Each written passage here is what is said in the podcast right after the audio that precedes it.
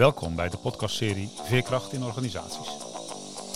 Veerkracht wordt vaak verbeeld met een ijzeren veer die terugveert naar de oorspronkelijke positie nadat die is ingedrukt. Ik zelf kies liever voor een andere verbeelding. Wat stelt een vogel in staat om te vliegen? Hoe balanceert een vogel op de wind? Waarmee bedekt een vogel het nest waarin de kuikens opgroeien? Kwetsbaarheid en kracht vallen in dit beeld samen. Misschien kan veerkracht ook in organisaties bijdragen om deze tegenstellingen te verenigen en meer in balans te komen.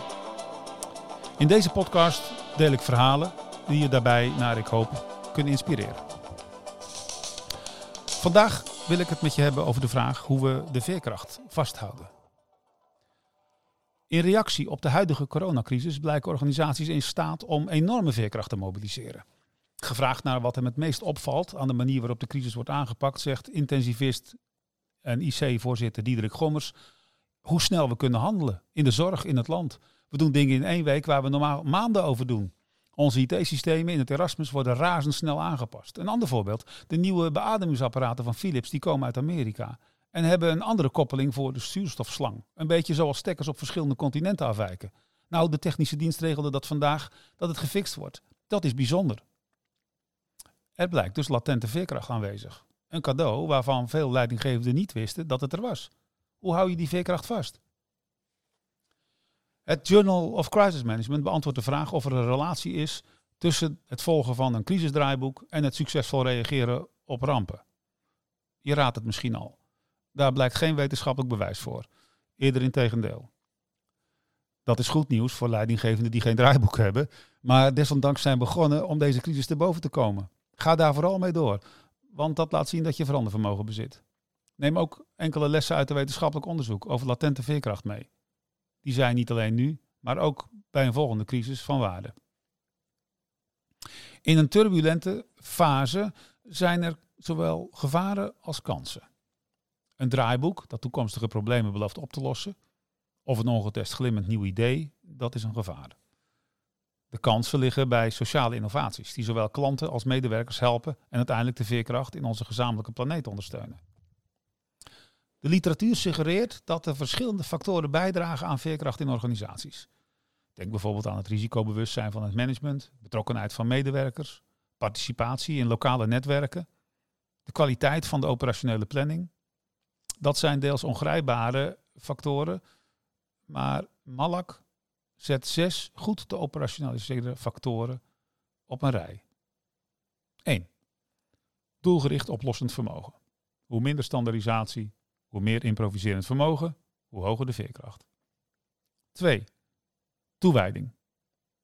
Hoe minder risicovermijding, hoe meer betrokkenheid, hoe hoger de veerkracht. 3.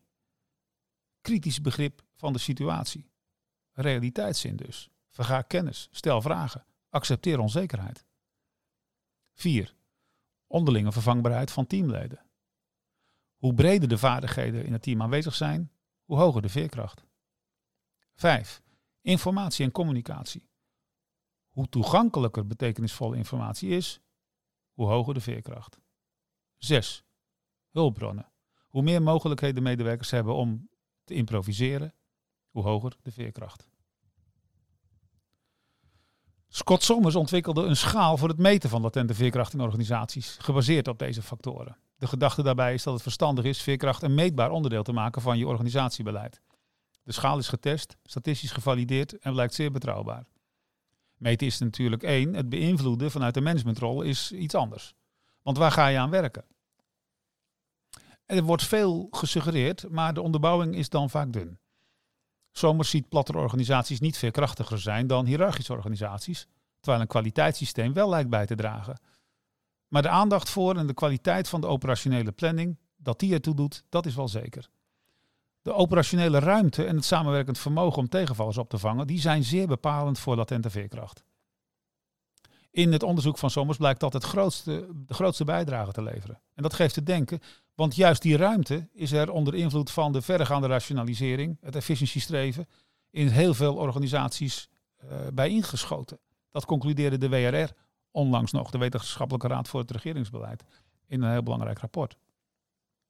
Wij moeten dus meer ruimte in organisaties maken. Dus hoe vergroten we nu de veerkracht en hoe verminderen we de stress en de uitputting? Adviseurs die krijgen die vraag vaker. Er zijn natuurlijk meerdere aanpakken. Ik organiseer graag overzicht over het individuele takenpakket. Met inzicht over hoe je de invloed daarop kunt vergroten. De focus op operationele veerkracht blijkt soms een kickstart voor verandering te zijn. Voor mij was dat een enorme eye-opener. Het gaat bij veerkracht natuurlijk niet alleen om die operationele aspecten. Mentale veerkracht is zeker zo belangrijk. Het hoofd van HRD van Google, Rich Fernandez, adviseerde medewerkers vijf praktische zaken. 1.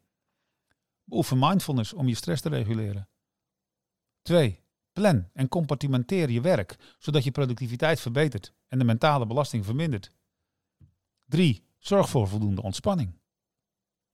4. Neem verantwoordelijkheid voor constructieve en positieve gedachtenpatronen. 5. Wees compassievol voor jezelf en voor anderen. Erik Seidel leidde een onderzoeksgroep over veerkracht aan de Universiteit van Twente. En hij zei het zo.